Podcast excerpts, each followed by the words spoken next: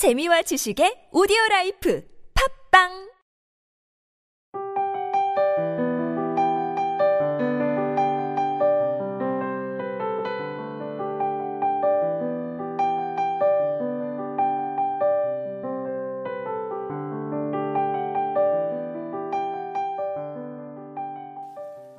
호감이 가거나 존경심이 솟는 사람을 보면 나도 저런 사람이 되자라는 긍정의 목표를 가질 수 있다.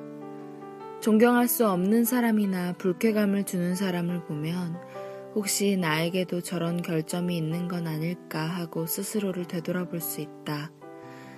이르자면 주위에 있는 사람 모두가 마음의 성장을 촉진하는 표본인 것이다. 나가오 다케시의 노너의 말 중에서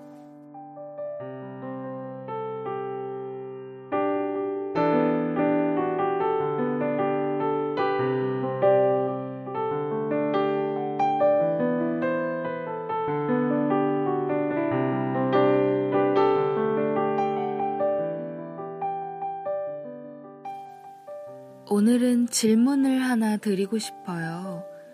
여러분들도 다른 사람에 대해 판단하고 평가하고 점수를 매기시나요? 그것도 날 스쳐 지나가는 모든 사람들에 대해서요.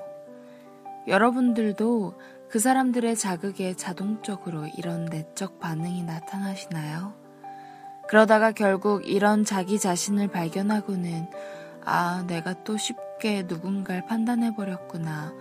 이렇게 탄식하시나요? 저 질문에 대한 제 대답은 모두 예입니다.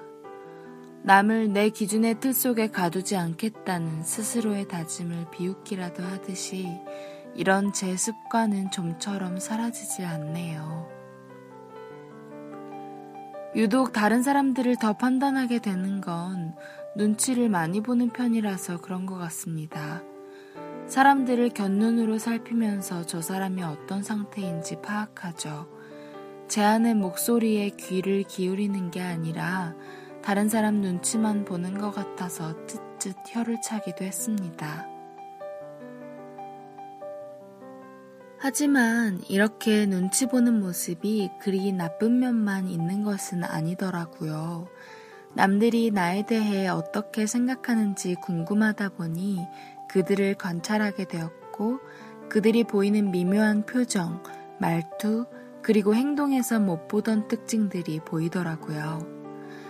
매력적인 사람들은 왜 매력적이고 불쾌감을 주는 사람들은 왜 불쾌한지 이유를 알게 되었어요.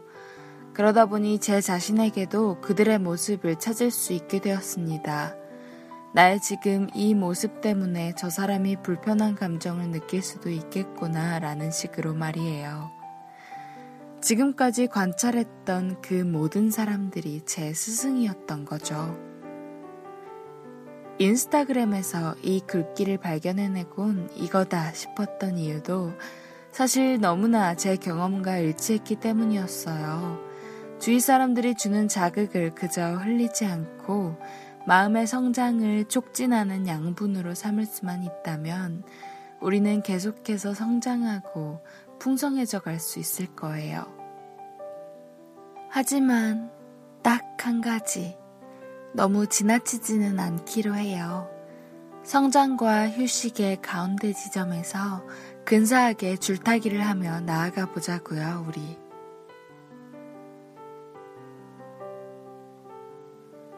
지금까지 기획과 제작의 타치, 주책녀, 저는 감성을 전하는 여자 감전녀였습니다.